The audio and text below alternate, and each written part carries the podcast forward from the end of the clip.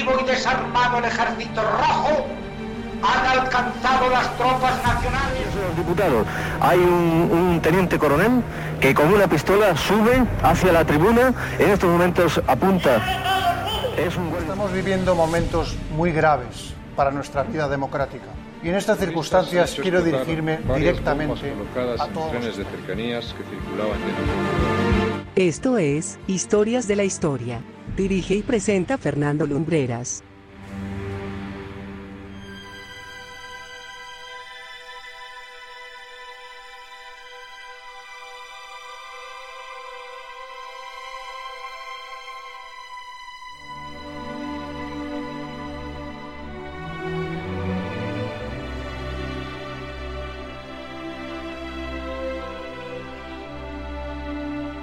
Muy buenas noches amigos y bienvenidos una semana más a Historias de la Historia. Pocos casos en el mundo de la criminología moderna consiguen llamar nuestra atención si se han producido fuera de nuestras fronteras. De hecho, solo nos llegan los que han resultado ser más mediáticos en los países donde se han producido. De hecho, así, a bote pronto, haciendo un poco de memoria, Hemos hablado, por ejemplo, de la niña de la maleta mexicana hace algún tiempo, o del justiciero del autobús, también en el país azteca. La crónica de esta noche nos va a llevar a Brasil.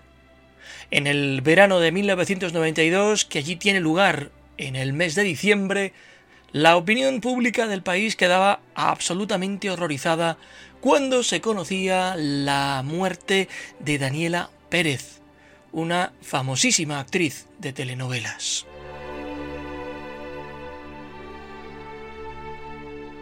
Esta noche, en Historias de la Historia, nos vamos a hacer eco de este suceso por cuanto significó en Brasil y porque con la comisión de este delito se produjeron una serie de consecuencias en la legislación de este país latinoamericano. Nos movemos en la sombra del crimen esta noche con el asesinato de Daniela Pérez.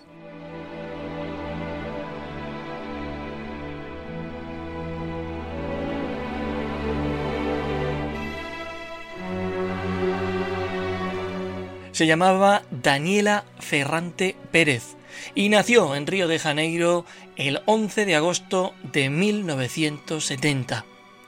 Desde muy pequeña mostró grandes habilidades para el baile. De hecho, siendo muy niña, comenzó a bailar en una de las mejores escuelas de danza de Río, la Bacilú Dansu. Era una joven bella, de rasgos delicados, que se movía con soltura y que, por qué no decirlo, tenía un bonito físico.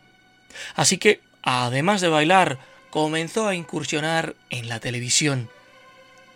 Su debut sería en el año 1989 con una telenovela llamada Kanaga do Japón. Esta teleserie significó varias cosas en su vida. Primero, que interpretaba a una bailarina, con lo que podía mostrar al mundo el enorme talento que poseía, pero además allí conoció a Raúl Gazzola, con quien se casaría un año después.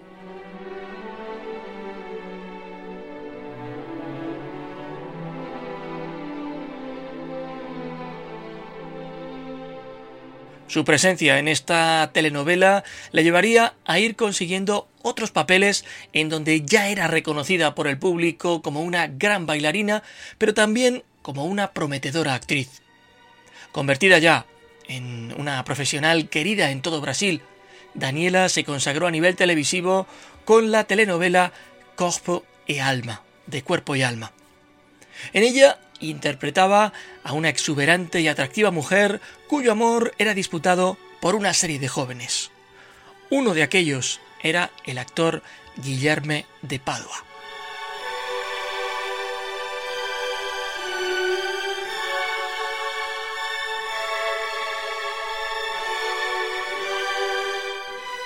La relación entre Guillerme y Daniela era cordial. Eran dos compañeros de trabajo, dos jóvenes que mantenían al país en vilo con su historia de amor.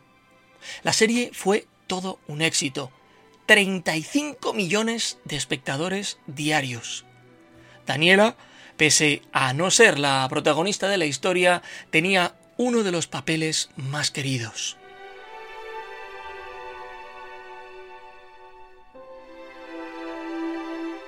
El 28 de diciembre de 1992 había grabación de los capítulos de la serie como cualquier otro día.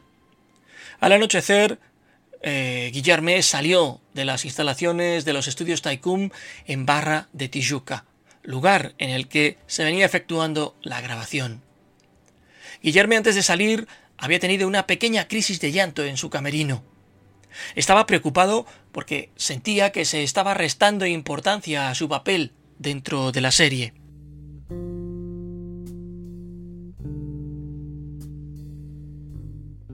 Era por la noche cuando se marchó a su lujoso apartamento ubicado en la concurrida avenida atlántica de Río de Janeiro frente a la emblemática playa de Copacabana.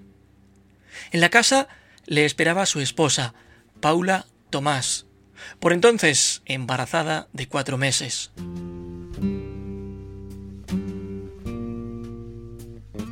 No se sabe bien de qué pudieron estar hablando.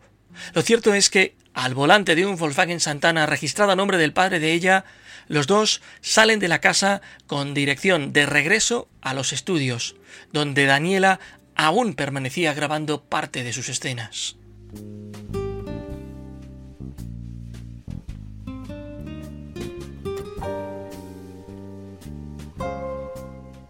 A las nueve de la noche, Daniela terminó la sesión de grabación. Tras fotografiarse con varios fans, Guillerme salió del aparcamiento. Varios metros por detrás iba ella al volante de su Ford Escort XR3. Aquella noche, la actriz necesitaba parar en una gasolinera para repostar combustible. Con toda normalidad, encontró la estación de servicio, detuvo su coche junto a un surtidor y tanqueó el auto.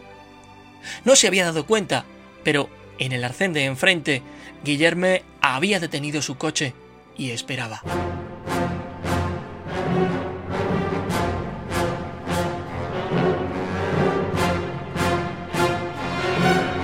Los empleados de la gasolinera se fijaron en el Volkswagen Santana y se pusieron en alerta al pensar que podían estar tramando un asalto. Pero se tranquilizaron cuando reconocieron en el interior del vehículo al joven actor. Inmediatamente después de abandonar la gasolinera, el actor bloqueó con su coche el vehículo de Daniela. Tras descender la joven para saber qué ocurría, Guillerme, quien había salido de su automóvil, propinó un fuerte puñetazo en el rostro de la actriz, provocando que ésta perdiese el conocimiento.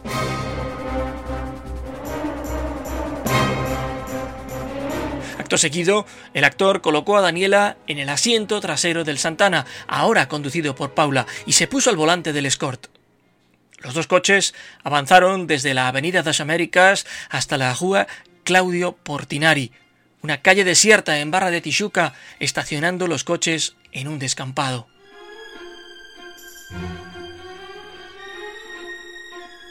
A continuación, Paula trató al parecer de herir a Daniela sin conseguirlo con un destornillador, tras lo cual ambos empezaron a apuñalarla supuestamente con unas tijeras, primero en el interior del Santana y después en unos matorrales cercanos.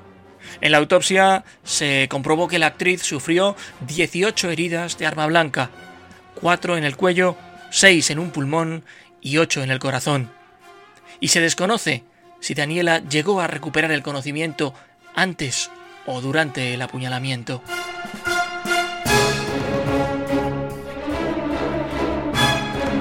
El abogado Hugo da Silveira pasaba por la zona en el momento del crimen y encontró extraña la presencia de dos automóviles en un área desierta. Creyendo que se podría estar produciendo un asalto, anotó una de las matrículas.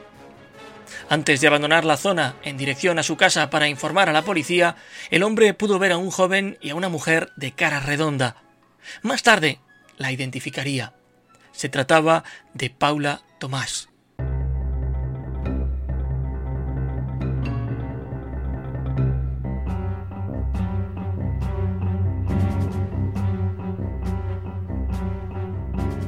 Tras cometer el asesinato, el matrimonio se detuvo a lavar su coche en una estación de servicio y después regresó a su apartamento, donde Paula se recostó para descansar, mientras que Guillerme salió a dar una vuelta por la playa de Copacabana, lugar en que se deshizo del arma homicida, la cual nunca llegó a ser encontrada.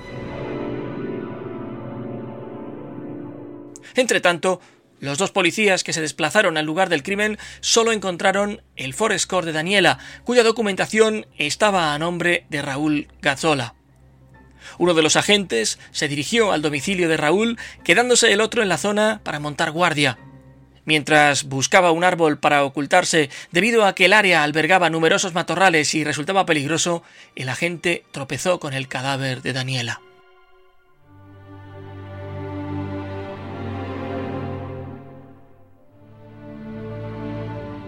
Tras la identificación del cuerpo, las autoridades informaron a la familia de la víctima. A la comisaría se desplazaron la madre, uno de los hermanos y el esposo de Daniela, donde se encontraron posteriormente con Guillerme, quien había acudido por voluntad propia tras darse a conocer públicamente lo ocurrido. Las cámaras de televisión captaron el momento en que el asesino de Daniela, sin haberlo confesado aún, daba formalmente el pésame a la familia de la actriz ultimada.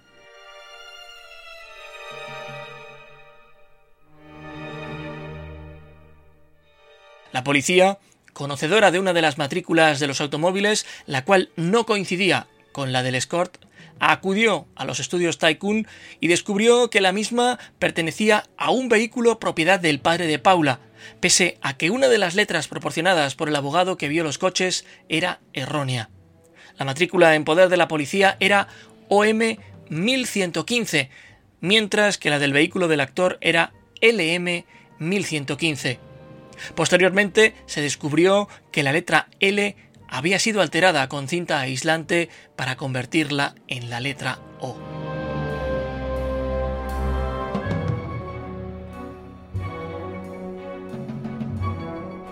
Pocas horas después, en la mañana del 29 de diciembre, la policía se presentó en el apartamento de Guillerme y lo condujo a comisaría. En un principio, el actor negó la autoría del crimen, aunque terminaría confesando ese mismo día tras verse acorralado por las pruebas en su contra. En una conversación con las autoridades, Paula confesó su participación en el asesinato, aunque durante su testimonio negó estar involucrada. El investigador a cargo del caso llegó a oír una conversación telefónica entre la pareja durante la cual Guillermo dijo que él solo se ocuparía de todo, lo que llevó a la policía a sospechar de Paula.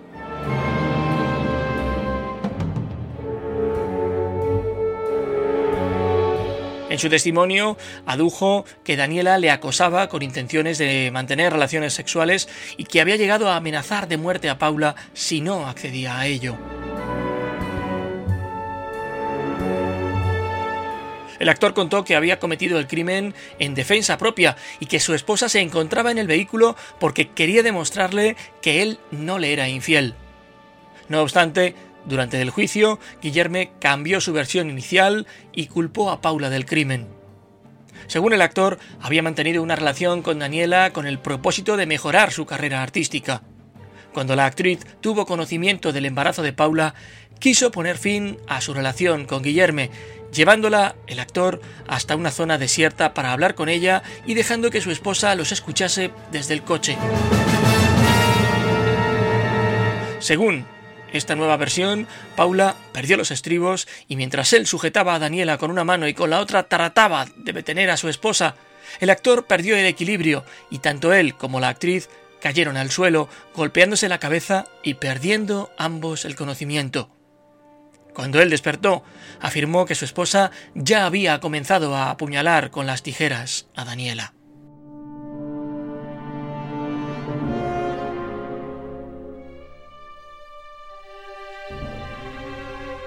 El matrimonio fue encarcelado definitivamente el 31 de diciembre, reivindicando ambos su derecho a hablar solo en el juicio. A lo largo de cinco años, hasta la celebración del mismo, el actor ofreció varios testimonios distintos a la prensa de lo sucedido. En el juicio, El fiscal defendió que la pareja planeó el crimen a modo de represalia, calificándolo el juez como de premeditado, violento, perverso y cobarde, donde la víctima no tuvo ninguna posibilidad de defenderse ni de pedir auxilio, siendo Guillerme condenado el 25 de enero de 1997 a 19 años de cárcel y Paula el 16 de mayo a 18 años y medio de prisión por homicidio calificado.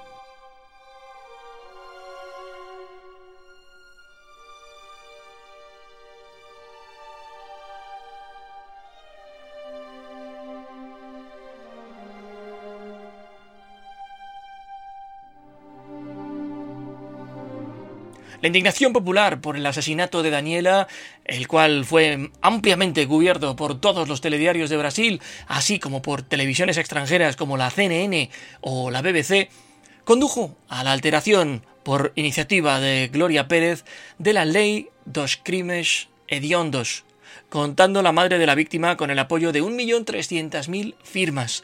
En consecuencia, todo crimen calificado llevado a cabo por motivos inútiles o carentes de sentido o cometidos con crueldad, pasaron a través de la Ley 8.930-1994 en la Ley dos Crímenes Hediondos, la cual no permite el pago de fianza e impone el cumplimiento de un tiempo superior de la pena para la progresión del régimen cerrado al semiabierto, convirtiéndose así en la primera enmienda popular aprobada en toda la historia del país.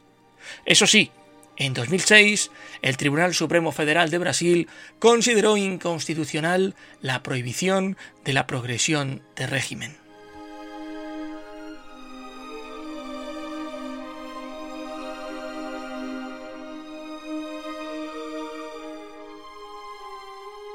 El juez Pablo Gustavo Horta dictaminó en marzo de 2002 que tanto la madre como el esposo de Daniela debían recibir cada uno 500 salarios mínimos por parte de los asesinos, así como que estos debían asumir los gastos del funeral de la víctima.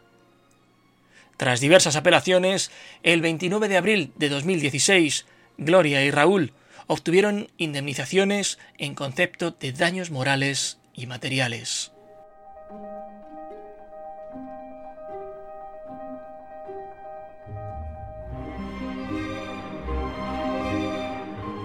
Los asesinos de Daniela Pérez salieron de prisión en 1999 tras haber cumplido menos de siete años, habiéndose reducido su condena en parte por el hecho de ser padres.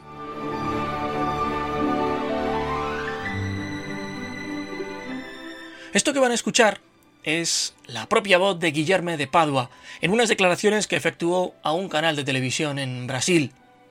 Ya sabéis que no solemos traducir los audios para que escuchéis sin alteraciones el relato de sus protagonistas. En el audio, el actor se desvincula de la acción y dice a su entonces esposa que se detenga. Intuimos que continúa contando la historia que narró en el juicio, esa historia que hablaba de que había perdido el conocimiento. a gritar: Para, para, Paula, para, para! Y fui levantando con peso dela nas minhas costas. E eu falei: Para! A Daniela.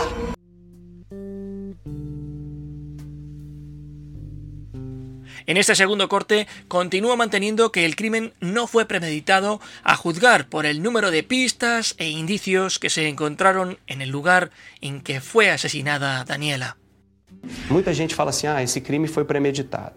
Mas eu acho muita burrice alguém que está planejando um crime deixar tanta pista de que estava com a pessoa a qual ele pretende cometer um crime.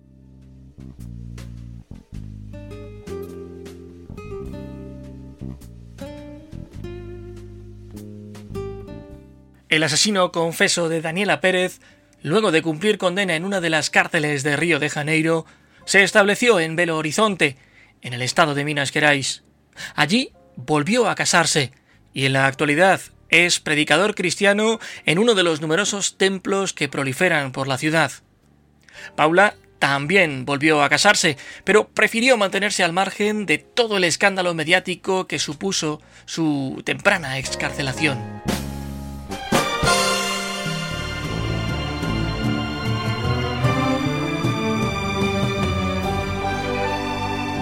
Y esta es la historia, con su correspondiente reconstrucción del asesinato de la actriz Daniela Pérez, la prometedora actriz brasileña de En Cuerpo y Alma. Su muerte y todos los sucesos que vinieron después conmocionaron a todo un país. Así os lo hemos querido contar.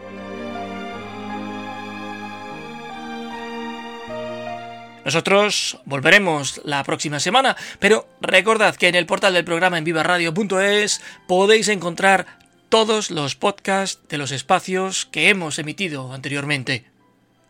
Amigos, gracias por la compañía. Como siempre decimos, desde Madrid, a donde sea que os encontréis, muy buenas noches y buena suerte.